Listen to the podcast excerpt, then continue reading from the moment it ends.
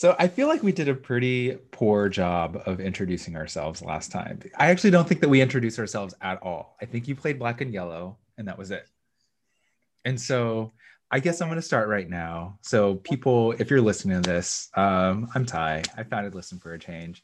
Um, this is just an it's an outlet that Ayasha and I started to be able to talk directly to people, to find more nuanced ways of how storytelling intersects our lives, mm-hmm. um, and also just to to have a direct like voice to people out there. Uh, because a lot of what we produce and a lot of what we put out there are the stories and voices of other people, as we should. Um, but this organization means a lot to us, and I just, you know, I, am I'm, I'm so thankful that I have you as someone that I get to sit across and have these conversations with. So, without further ado, why don't you just give a little little intro about yourself? Hey, yeah, I'm Ayasha, um, writer, educator, creative activist, lover of all things in life, which is the meaning of my name, which is life. So yeah, and to echo what Thai's just saying, you know, definitely, you know, I fall in line with the mission, the values, the heart of Listen for a Change. And I just value the time that me and Thai have together to just talk about all things related to stories, art, culture, music, politics, life, love, healing, moving. So we just wanted to take these conversations and offer them to you, you know, the listeners right now, and encourage you guys to join our conversation or maybe have other conversations with those close to you because you know being able to bring voice to things that you're feeling with those close to you really makes you not feel alone. So i appreciate you Thai and i appreciate the opportunity we have just to you know come together agreed. And this is actually the most formal i feel like we've ever been on a recording because you know so this this came out because Ayasha, you and I, which is okay. So Ayasha, Thai, it's called Thai-Sha, if you don't understand the pun. But you and I have we've been meeting and casually discussing just all of these things that you mentioned, right? Like all these things about life and politics and love and creativity and art and since the beginning of time, since we've known each other. And tell us, I mean, how did this all start? How did we get the idea for the podcast? Um, because okay, I remember now I'm thinking back to pre-COVID, prior to like, you know, when we got to like see each other. Right. At like a bar or a restaurant like in downtown San Francisco that typically Thai would pick because we're both from the Bay Area, but I'm like, you know, I, I got roots between Oakland and Pittsburgh. He has roots out like South Bay near like San Jose. You playing Sunnyvale? San, San Ho, yeah. Yeah. Okay. So you got South Bay, East Bay. But anyway, Thai knew all the good spots in San Francisco. So we would always meet up at least like once a month. Yeah. That's what I and we would just, you know, have these talks about our creative entrepreneur projects, like we Listen for a Change, um, me with my podcast and my film and theater background. We'd offer encouragement, vent our frustrations, talk about our love lives, things that were going on. And it would just go all over the place, even like our love for Luther Vandross, which I think is a beautiful thing, which I really think solidifies the fact that we're family. Like yeah. I could, I, I, you got to come to the next like family function time. Like the next time my family's having hey, invite me. I'm there. I'm there. Like not to be stereotypical, but people don't pass up my egg rolls. That's all I'm saying. And hey, I gotta- will show up with a whole tray. That's like the Vietnamese way is you show up to a party with food and specifically egg rolls are like the party favorite. Vietnamese egg rolls are different, by the way. Like people are eating that Chinese egg roll. Yeah, no, Chinese actually have good egg rolls, but like the kind that you get when you get Chinese takeout, you know what I'm talking about. What's inside usually? It's, like it's the, cabbage. Yeah, and then they have like the sweet and sour sauce. And that's it. There's like usually no meat. Like it's just straight up mm. deep fried cabbage within. But the Vietnamese type, there's there's ground pork, there's ground shrimp, the one that my mom makes has taro, like shredded taro in it, um, mm-hmm. carrots, uh, cabbage, and you like crack an egg to like bind it all together. Oh my gosh. Oh my god, I I, I need. I'm I feeling need it right now. You bring the egg rolls. I'll bring the mac and cheese. not the stovetop Kraft mac and cheese. I'm talking about the mac and cheese your grandmother from Mississippi taught you how to make. The mac and cheese, you know, with the slightly brown burnt edges. Because you want that corner piece, Could that corner piece be hidden just like that. Yes, you. You do like breadcrumb topping or no topping? I don't do any type of topping. I okay. keep it real direct and simple because the secret is in the sauce. Mm. Get that sauce right so then when you cut into the actual pan, it's nice and juicy, but still kept together. You don't need all that extra stuff that people be doing nowadays, adding broccoli and blueberries and all that nasty blueberries. you see that? no, no, that's disgusting. I know. No. It was it was disrespectful. The same. You, oh my god. Sorry. Have you been to this um the restaurant Oak uh home in Oakland? Uh, uh homeroom. Homeroom, thank you yes, yes. And yes. they like spec they specialize in mac and cheese, right? what do you what are your thoughts? Um, it's cool, like it's different and trendy, I guess, but I'm still all about just that good old school home mac and cheese. And that's interesting. I'm like, can you appropriate food? You can. You can, I think. Because ooh, that made me think about mm, my actually, I really have to think about that. My uh, professor from San yeah. Diego State, um, he's in the African American Studies department uh, Professor Adisa was mm. going in about this. Oh, I wish I knew the name, but it was a Jamaican owned restaurant, but it wasn't owned by Jamaicans. So I said that wrong. It was a Jamaican restaurant. it just heard what you just owned, said right? Jamaican owned, but not actually owned. Not Jamaican. So it's Jamaican food, but it's owned by white people. Okay. And they, their like whole mission statement was, oh, we went to the island and we fell in love with the flavors and we wanted to bring it back. And he was all like, I am not trusting anything that's not coming from the direct source. So yeah. it was interesting. Well, okay. So the reason why I hesitated is there's there's a couple like avenues here. I mean, I so first off, there's there's fusion food like food that people have taken and they have um, combined the the quote unquote authentic flavors with new flavors or the flavors that their community or whatever is used to. So if you think about like Americanized Chinese food, that's fusion, right? It started out, I mean, they don't they're they're not eating the stuff in China. Like um I, there's an episode of you know Padma, the host of Top Chef she has this Hulu series right now called I think Taste the Nation or something like that. Oh, and she okay. goes around trying to find uh, like the origins of a lot of ethnic foods in the US. But anyway, so my the reason why I hesitated is because fusion food, I think, is in a sense appropriation, but in a sense not. Like it's it's adapting flavors to a palette that is different than that of the original and you know like mm-hmm. origin mm. of it but then what you just said right now i think that is appropriation and that I, I don't know 100% where i lie on that i just i guess i haven't really thought about it that deeply but there was a story of like two I, i'm just going to say two white girls. That probably was two white girls but i'm just going to say two white girls because it's like a good visual. And they go to they went to mexico and they um they like learned from an abuela there how to make tacos a certain way or something like that and they took that recipe back to the states and then they opened up their own taco place. I might be like you know mm. uh, getting the story wrong but what do you think of that I mean, that's kind of like your jamaican story yeah and i mean i just looked up appropriate just to get like a formal definition and appropriate is um, defined as to take something for one's own use, typically without the owner's permission. Mm. So if this was like a specific recipe to this specific woman that was within mm-hmm. the family, um, it would have been, I think, more appropriate, appropriate appropriation to, you know, pay homage to that woman, um, have her be a part of like, I don't, I don't know the full story, but it would make me at least feel more comfortable if I knew the woman, the abuela, who was the originator, was getting mm-hmm. credit for the recipes. Her name was being used, and also she was getting a cut on the profits. Now yeah. they didn't take this and don't even acknowledge her and make it their own.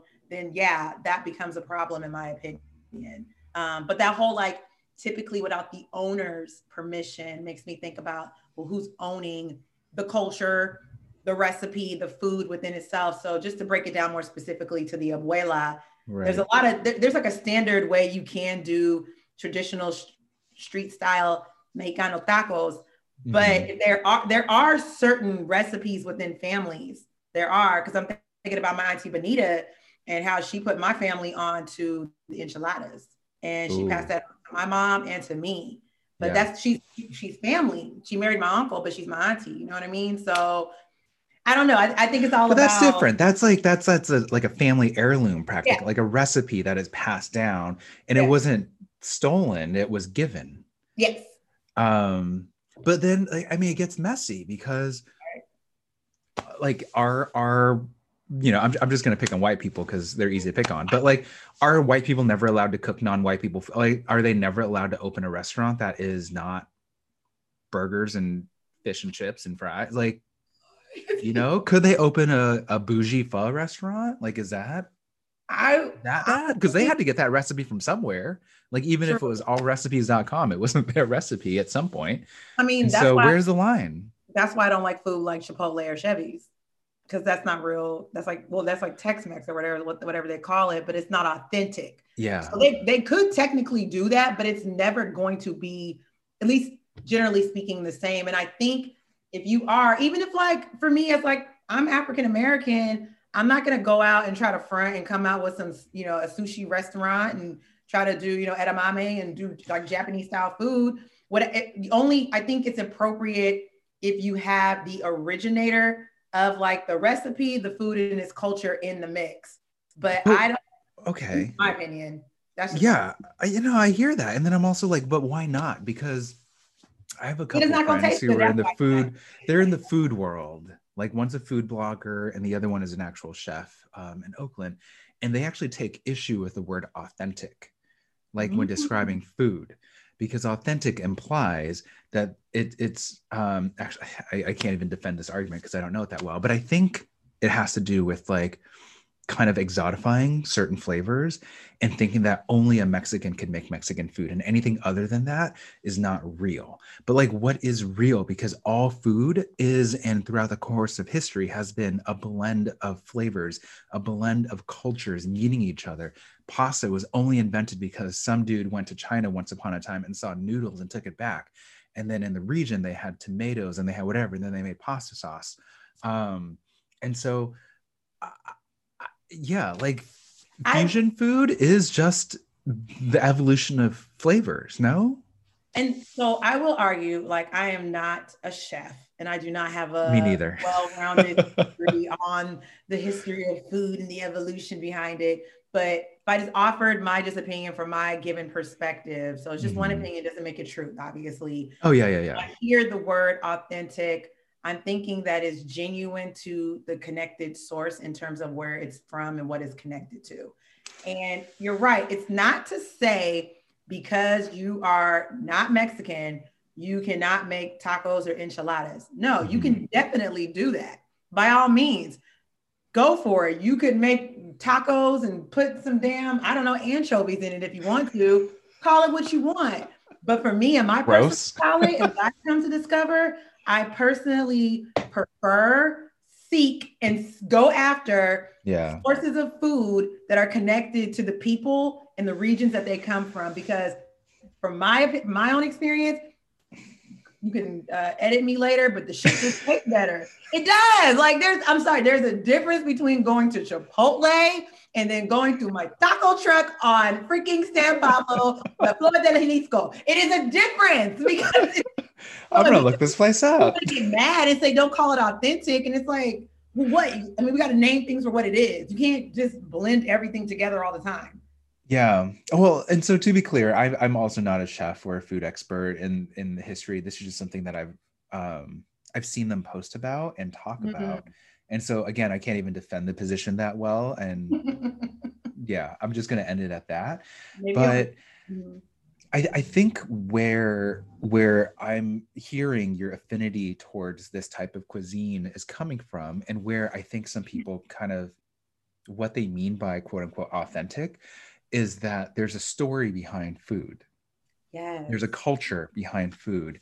There's meaning there's generations of like cultivating flavors and like learning what works best and you know certain dishes that have corn in them right might take influence from where corn was actually like grown right it might be from like peru yeah. or wherever it is right and mm-hmm. so food isn't just you know it, it's the same reason why if you like chipotle is so there's no story behind chipotle i mean there's the story of Chipotle, the founding, and like I actually don't know if you know this story, but Chipotle is actually based based off of the Mission burrito. Did you know this?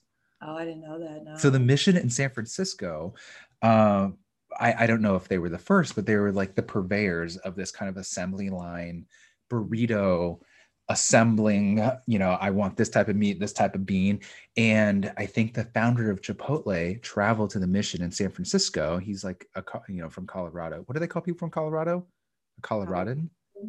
I don't know. Colorado? I don't know. So he traveled to San Francisco and had a burrito, and the mission was like, whoa, first off, this is freaking delicious. And secondly, this whole assembly line like system, there's something here. But now that Chipotle is what it is, right? Like it's a franchise and they just make your whatever burritos. I mean, they're still good. Don't get me wrong. I will take a Chipotle burrito over going hungry. but there's no real, there's no story. There's no like grandma behind the kitchen making that. And I think that there's a connection between food and the people and the history and the generations from which it comes. Thank you for bringing that up because I think that's what speaks to the goodness and the soul of the food. Thinking about the movie Soul Food. You oh know? my gosh! Like the story. I can't believe you just brought up Soul Food. It's true. It, it's all Mekhi Phifer came up in my conversation yesterday. By the way, I don't know how or oh, you know what? I was listening to an Eminem song. Oh, lose yourself. right. And Mekhi Phifer comes up. Right. Oh, anyway. Oh, horrible braided uh, dreads. he had that wig was horrible. God bless that. But I love that movie, Eight Mile, whatever. Shout out Mackay. Um, okay, back to soul food. Food with soul. you bring up a really great point, and I agree. Like when there's that story, that generation, that tradition, it adds to the flavors you're already experiencing. And I think what happens for those who appropriate without giving credit, knowledge, or even taking the time to understand where it's from, it gets watered down. And that's yeah. why it tastes nasty. And it makes me even think about it makes me, go ahead, go ahead. taste it the same way, like I'm the same way when you heard uh, Taylor Swift redo Earth, Wind, and Fire's September. It was I have not all, heard this. Oh my god, it's all types How of have you heard this? And bland chicken on that record that she You tell me how you feel and I'm gonna look up this song. but it's the same. It's like when you don't really take the time to understand the history and where things are coming from, let it be on the food end, the music end, and you just look at it from this level of, ooh, this is cool, let me redo it, you water it down and it ends up just blah, it, and it falls flat. So that's Do my. Do you remember the 28th night of September? Love was changing the minds of pretenders. Come on, we're at a wedding. We're getting on the dance floor.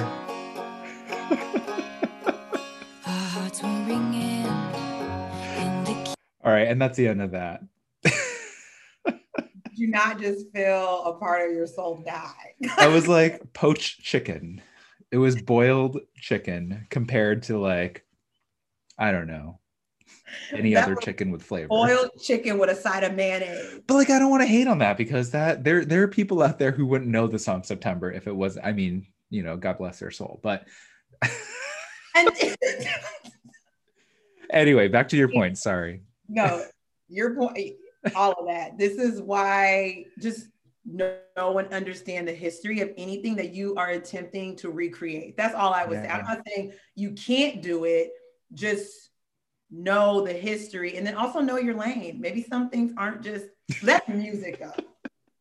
Food's one thing, but it, oh wait, last thing I'll say about that too is in, in terms of knowing your lane, because you brought up like the region of where food is created. Yeah. Like that's why food in New Orleans has a different kind of taste and vibe. Mm. You can't really recreate that crawfish pasta in California the same way you can in New Orleans because there's certain access to seasons and stuff that they have out there that we don't have. Mm. So just know your lane, know your history, and we can talk about appropriation of music later because I got opinions on that for days. um but you know so another thing that you bring up is like this is another reason why and i think this speaks to like where we live in the bay area that we have access to this type of food but like for some people in some places chipotle is the closest they can get to authentic quote unquote authentic mexican food right? Um, even though arguably the burrito is not even a mexican food item but like you know they don't have access to I, i'm thinking like in england they probably have a chipotle in london and the mexican options in london are probably very very poor. And so i you know i just want to acknowledge that like Yeah. there's that. And we are lucky to live in an area in the bay area where there is um such a you know no pun intended but like melting pot of flavors. And there's a lot of interesting new cuisine coming out there because there is this like interaction between flavors that there is you know good ethiopian here great vietnamese food here like you can get southern food you can get good japanese food like it's all here Yeah. but at the end of the day support your mom and pops you know support the people who spend their whole lives kind of perfecting this craft Yeah. um, and shout but out. to- oh, go ahead. no that's it Yeah, shout out to you know the the grandmas, the grandpas, the abuelitas.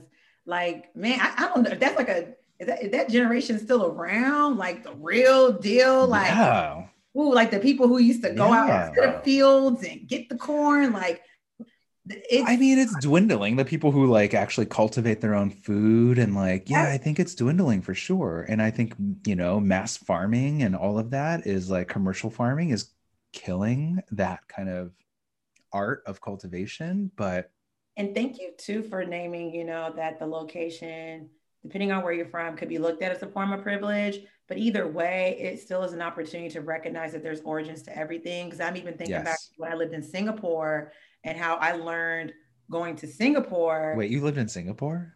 Oh yeah, I lived in Singapore. Oh my God. Just, you know, casually dropping that without missing a beat. Continue. Okay. I remember shout out to my friends Andrew and Steve. Andrew, who is Chinese American, Steve, who is Filipino American. They used to call me a raisin in a rice bowl. They said it. and we actually in college, we started um we we, we're gonna pick it up maybe in our 50s, but we started a film production company called Raisin in a Rice Bowl Production.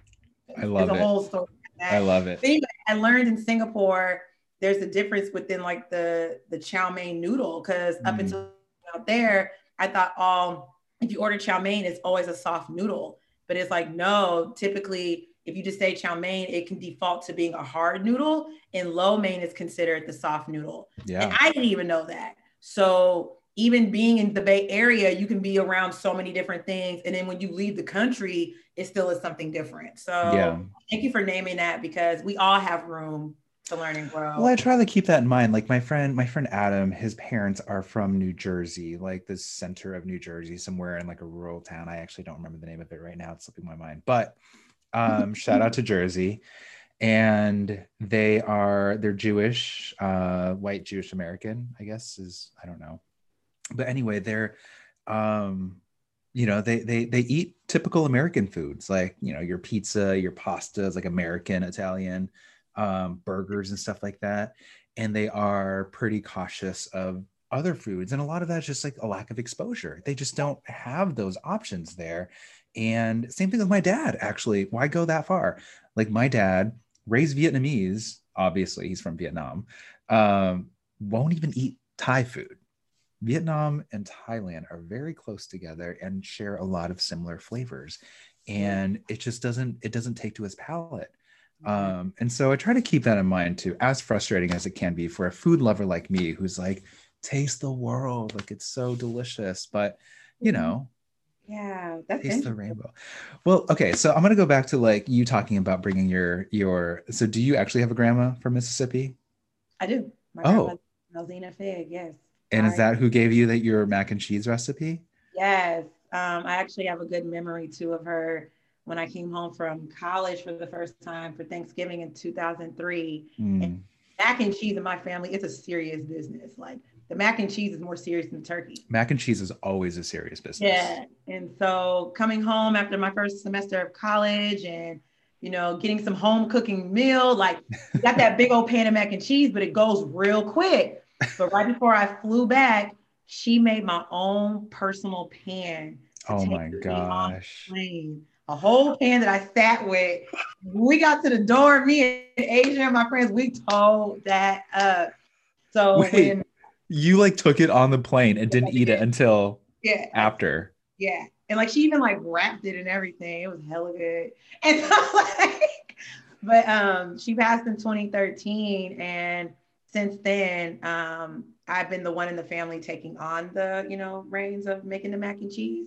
And just a few mm-hmm. years ago, because my cousins, they always get on me, they always eat it, but because it's, it's, still not grandma's mac and cheese. But last year, my cousin Akeem was like, you did that, you did that. But we still yeah. pay homage to her. Well, and so that goes back to the storytelling element of food. Like this is even before we launched in this conversation, we were like, "Oh, if we're having a family gathering, what are you bringing? What am I bringing?" And you said mac and cheese, and I said egg rolls. And it isn't just like a, "Hey, I got nothing else to bring" or whatever. It's we we picked a dish that had a story behind it. We picked a dish that resonated with our family history like the egg roll for you know i i even hesitated to say that at first because i was like mm, stereotypical um, it's okay. Good. Asian guy bringing the egg rolls like a tray, you know, but no one's no one's complaining. No one complains. I'm not. No one I'm, complains. I'm ready for it. But like the egg roll also has history for me and my family as well. Mm. I can't tell you the last time we made egg rolls, but growing up, we used to make egg rolls quite a bit. And it was a family function. Like you get the whole family together to make egg rolls. It isn't one person making it.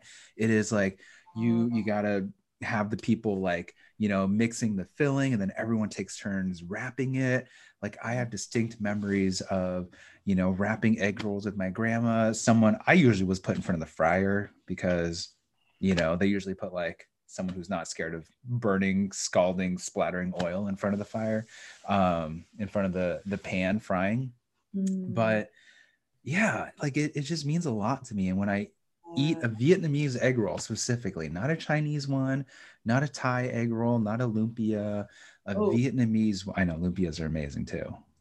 That's a whole nother story right there. But when I eat a Vietnamese egg roll, it takes me back. Yeah. And this makes me think of have you seen the movie Ratatouille? Yes. Yes. I love Ratatouille. That's one that of like, is, that's that's up there. What is that considered Pixar? It is. It's a Disney yeah. Pixar. I think it might have been before Disney, maybe, but it's definitely a Pixar film. Yeah, I love Ratatouille. And do you remember the end? And so there's like this chef, right? Or not the chef, sorry, the food critic. Mm-hmm. And he, everyone's scared of him. And he, like, you know, one negative review from him will like destroy your restaurant. And they're all like stressed out trying to cook the perfect meal for this one food critic to come and eat. And he walks in and everyone's intimidated by him. And it's i don't want to am i going to ruin the you know if you haven't oh seen ratatouille at this point whatever. Get disney plus Stop watch it right it. now and go watch it then come back. But go seriously it's like i'm you know ruining snow white right? Like guess what? Snow white dies and then so does she? Wait no oh. snow white doesn't but but really, I haven't seen Snow White she gets resurrected by a kid. Oh, that's right. She ate the apple. Anyway, we're not ruining anything here. Anyway, Ratatouille, the the rat learns how to cook, um, and he cooks a dish called Ratatouille. And this takes place in France. And so I don't know if you remember, I, I really want to rewatch this movie tonight now that I'm talking about it. But like the food critic takes a bite of this dish, Ratatouille, and then mm-hmm. there's a flashback. And he immediately is like a five year old kid sitting in his mom's kitchen and his mom has just served him up a plate. And food does that. It brings out stories, it brings out emotions, it brings out memories, and it carries that forward. When you make your grandma from Mississippi's mac and cheese, it is not Ayasha's mac and cheese. You did not come up with this recipe. You did not look it up on Bon Appetit or wherever there's history behind this dish and it will always mean something different and more to you even if it tastes as good as another dish that you just learned to make like last week right? To someone who doesn't know, but it's a story behind it. It's the story behind it. Thank you for like really pushing and like not pushing, but just like aiming. I love food. Behind that. No, like because sometimes we get so used to just making it or just doing things and we forget the importance of where it came from and the story behind it. And I would hope for people who are even like listening to us right now, like for them to think about what is that one story, what is that one dish that takes you back. It, it, it doesn't even take you back. Sometimes you could have memories. Like I'm thinking of recent memories of me and an ex, and um, he loved my uh, enchiladas. Ooh. And um, he was like, "Okay, can I cook them with you?" And so we actually cooked the enchiladas together, and that was a lot of fun. And then going forward, though, every other time I made it, he would like, "You just do it," because he like, "You just do it so great." But even like those new memories you create with yeah. people with the food that they love that you make, or you know, so yeah. So let me ask you a question then, because now you know we're we're so closely tying food to memories and food to stories. Let me see if you can answer these questions for me. What food or restaurant do you think of when you think of first love? Oh, first love, which would still be the same person that I'm talking about. Um, I got a few of these, oh. so get ready. okay. Um, so this isn't like per se like a traditional restaurant, but it still is a place where you go get food.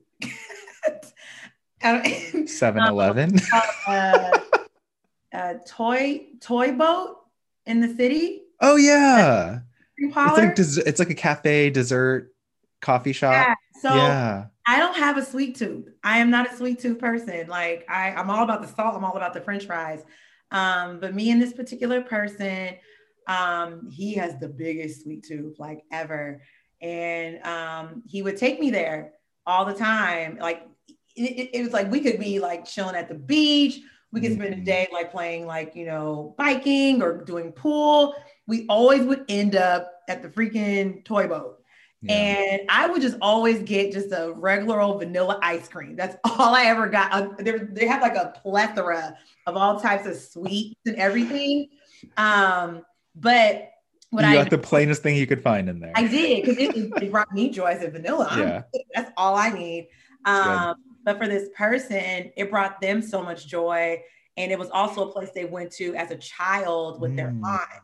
And so I could tell like he would get excited, like, hey, we're gonna go yeah. here. And he always try to encourage me to get something different. And I'd be like, I'm good with just this. And I said, I get enough joy just seeing you get joy out of this. So yeah. that place, and also just how like childlike and innocent it was, and all the joy we had just going there, literally like late nights, like it'd be 11 o'clock. Let's just go get some ice cream. And yeah, a lot of good memories. So that's yeah. like a first love restaurant place. Do you know mine? What? Do you know mine? No, I don't. What, what? restaurant? Should I know? Is it based on? I know you might know. It was it was in Berkeley. It's in downtown Berkeley. What kind of Jupiter? Food? Oh, I'm gonna. Were you gonna say that? Because I've been there with you, I think, in this person, but we're not gonna say. We both know what we're talking about. Yeah, so it's it's just interesting that like you know something like as vivid as first love right like comes with a food association. Like what do you think of when you think of mom? What either food dish or restaurant? Oh gosh. When i think of my mom i just think of all things that are good and right in life. My mom is there like a dish that you know reminds you of her or? Mm-hmm. two dishes come to mind um, her gumbo for sure. Ooh. And recently, her and my brother, two Christmases ago, Christmases, Christmas, Chris my, they came together and created the best gumbo I'd ever had in my life. Oh but wow, gumbo is so good, like just so, just it's I, your your whole mouth is having a party every time you take a bite into wow. the sausage, the crab, the juices, everything. And I remember mm. as a mm. kid, me and my brother, and it's funny because her and Malachi now were like, my brother's a really good cook. He cooks better better than me. I, I, I bow down to him all the time because especially that gumbo they made, they did that. But when we were like eight years old and we had to go Christmas shopping, And so my dad would give us $20 each and he'd be like, all right, go buy something for your mom. Right. Oh. And, so- and he would like take us like to Target or something like that. Right. I know. Like it's so like now Hey, twenty dollars gets you a long way in Target. Yeah, especially as a kid. And one Christmas, and my mom laughs about this to this day. We bought her, her these really nice bowls. And we are like, ooh, let's get these bowls because she could put gumbo in them. Ooh. You're like, I'm gonna get this gift for you. So that Yeah, so like when she for me." opened it up, she was all like, oh, some bowls. We're like, yeah, so you can make gumbo. And, I get to work, mom. and so she she thought it was sweet. She and that, that's why I love my mom because like I can call my, my mom right now and I could be like, oh mom, I'm craving your um Alfredo pasta uh shrimp dish, or oh mom, I'm craving um some lasagna. She'd be like, Mm. okay, when do you want it? She's, you know, she's she's that giving. Like she'll do that. And so I've been trying my best to like do that for her more and more. Hey, and make sure you write down those recipes too. Because you know that you got to keep that um i think you? of for my with my mom it has to be noodle soups and you've heard my story that i told at a night in bold um our listen for a change gala and i centered the, the first year i told the story it was around sitting down at a restaurant with my mom and ordering a bowl of vietnamese noodle soup. It wasn't pho it was a different type but every time we go eat out it's just it's a thing. Like i think she loves it as much as i do. Yeah. and i will say that's one thing that i miss since the pandemic started is you can't really get a good bowl of pho because that's something you eat then and there yeah. you don't take it to go you don't bring it home and like reassemble it and it's just not the same experience like there's something about a piping hot bowl of pho being placed in front of you or like any noodle soup and just going at it in the moment like especially when it's cold outside like it is now oh, oh my goodness It's perfect for weather right now. And you're right. Some things you just can't take to go. You got to enjoy that moment. And even as you're talking about that experience with your mom, it's like you two together in that present moment, enjoying it together. yeah Gosh, why are you asking such thoughtful, reflection, reflective questions? well i mean we got the holidays coming up and i you know i kind of want it, it makes me think and i kind of hope it makes everyone else out there especially like in these times right now when we can't really physically be together with as many people and as many loved ones as we would want the importance of food like i'm hearing a lot about how creative ways in which people can still share food this thanksgiving this christmas without you know maybe not being in the same dining room with each other because they can't or because it's not safe or because they don't feel comfortable. Um like i've heard of people cooking in bulk and then portioning out into to go bags or to go containers and then hand delivering it to people's doors. And i think that's a sweet thought and i wonder why we don't do that on a regular basis more often like Ayasha mm. i'm waiting for your mac and cheese to come to me yeah i'm ready to sit on an airplane with that on or the bart train with that tray on my lap But we also have to have it at one point together because that's the other part too. yeah You're right. So there's the packaging, the sending of the food, and then there is like the food that like you share with those you love. And I've realized even for myself, like living on my own, I do like to cook, but I, I think I've got this from my mom and from my grandmother. I really enjoy cooking more for my loved ones. So going back to you know, my first love when he would ask for those enchiladas, of course, or like if um Asia hits me up and it's like, oh, I want some of your tacos or some lasagna, like, you know, or just the different things you know that certain people, or like I'm thinking about my cousin, she loves my shrimp fried rice because my dad taught me how to make that. Mm, So yeah, like I love like when your loved ones want you to cook for them. yeah same cooking is caring Yeah. Cooking is like it's life, it's sustenance, it's also all the things we were talking about. It's you sharing a part of yourself. yeah. Um, and usually things that we cook for the important people in our lives. I mean, sometimes we'll try out new recipes, but more often than not, when we're entertaining or we're bringing, like if you came over, I would cook something that probably meant something to me. of course. and like thing. that probably says something about me beyond just like, hey, I was Googling and I found this recipe, you know? and i think that that's kind of that's something that we're we're missing right now in this pandemic is this like aspect of gathering around food we just don't do it the same way And yeah. Mm. So over time, we're getting there one step at a time. One step at a time. Um, so I'm going to close out our conversation, but before I do that, I want you to think of your favorite song that features either a food item or the word food in it. Oh my God.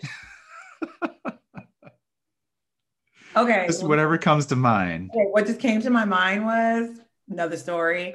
So remember, okay, let's all close our eyes and think back to early 2000. If you were alive, if you weren't, if you weren't, I feel sorry for you, but it was a great time in life.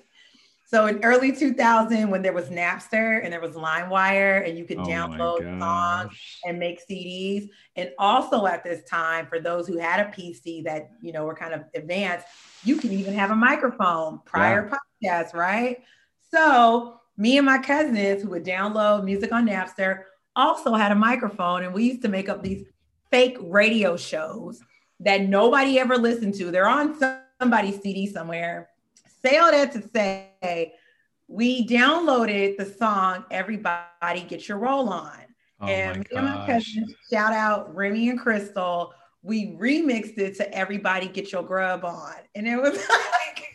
Do you have this MP3 somewhere? Because I know you I'm do. pretty sure we do because like I remember lyrics such as like that chicken was eerie, eerie finger licking. God damn, mother, woo, that's some good adobo. Like, like we just like we were going in. We had a whole production. We had the beat playing in the background. So that song makes me think of food. Everybody. We're doing a live rendition. you gotta remember it like Ayasha, see if you remember it. home, big chicken, big plain, fried rice. Can you play like that is awesome that you still remember it. I know? and like I remember like writing it down and like, yeah, everybody get your grub on. Like, yeah. So yeah, shout out Remy and Crystal for that one. We had a lot of fun recording. Oh man. All right. Well, you're gonna find that song and we're gonna play that recording next time. I wish I wish I had one for you. I actually I don't I don't think I have any that matches that story by any measure at all. But um I do, I mean, the song that comes to mind, it's not really a song about food, nor is it a song that I remixed to make about food like you did. Um, but like it, it really it kind of ties our conversation back together. And it's the song Mama by Boyz II Men.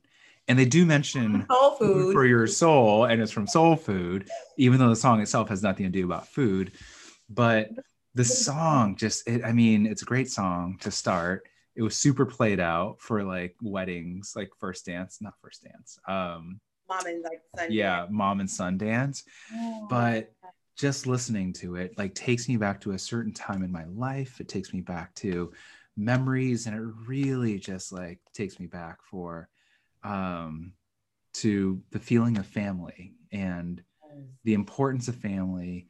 And even though food isn't a critical part of the song i think food and family go hand in hand for me. And i know for most vietnamese americans like you can't separate the two. There's always food at any family gathering. And anytime you I, I you know literally to this day my grandma's 92 and is in a nursing home and Mm. every time I see her, she doesn't really have much of her memory or her wits anymore. But when she does recognize me, she always asks, Have you eaten rice yet? And it's a way of like checking in, of saying, How are you? It isn't, you don't greet with, How are you? You ask, Have you eaten yet? I. And I think that's that's a good place to to close our conversation. You know we Food, family, and stories. You know we got to play a little bit of that. Oh my gosh. I I don't know. Let's look it up and we'll. Wait, let me let me play it on mine because Okay. I can share my uh I love that. oh my gosh. It's a it's a great song. It is. Do you remember the was there a music video to this? It was. It was. We played this at my grandmother's uh, homegoing Oh really? Yeah. Oh mic um, show. Oh, so I feel it. Feel it. It's a great song. I'm getting the feels, just like You live this. Oh. You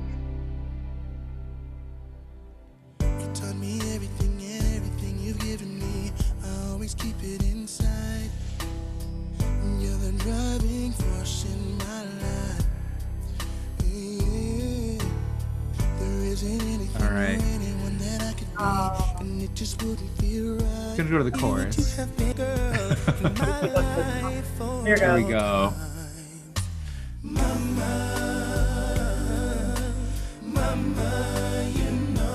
I love you.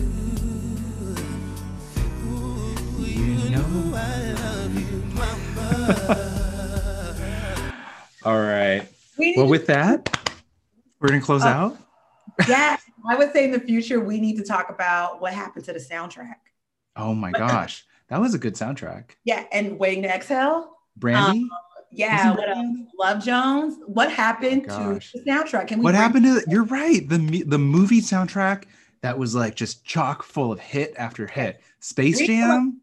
Yeah, we need to like bring up like our like favorite movie soundtracks from the '90s and like break down why they're so amazing and school people who do not know. Because I'm pretty sure go out there like, oh, I never heard of Soul Food. Well, now you know. Like, I the soundtrack arguably I think is better than the movie itself. Although the movie was pretty good. I like equally both. It was a guilty pleasure for sure. Okay, But the soundtrack was Soul Food soundtrack or Way to Exhale that we can close out. I want. What would you pick? oh my gosh. Or just marinate on for next episode. I need to look up the track listing. Honestly. So you got Shoop sitting in my room. I know. Not gonna cry.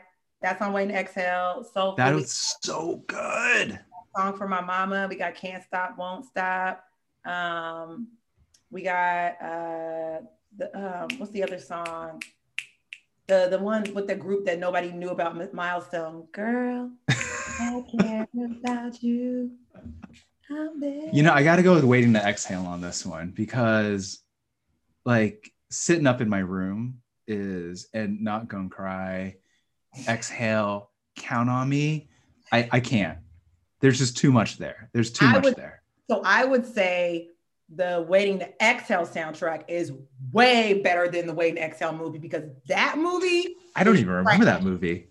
That movie is trash and it's depressing. yeah, so that's a whole episode too. Anyway, but that but the, but the, but the soundtrack, yeah. But the movie, no, it's very depressing for Black women. At least for myself, I I don't want to own that story. I'm gonna go and watch Ratatouille now.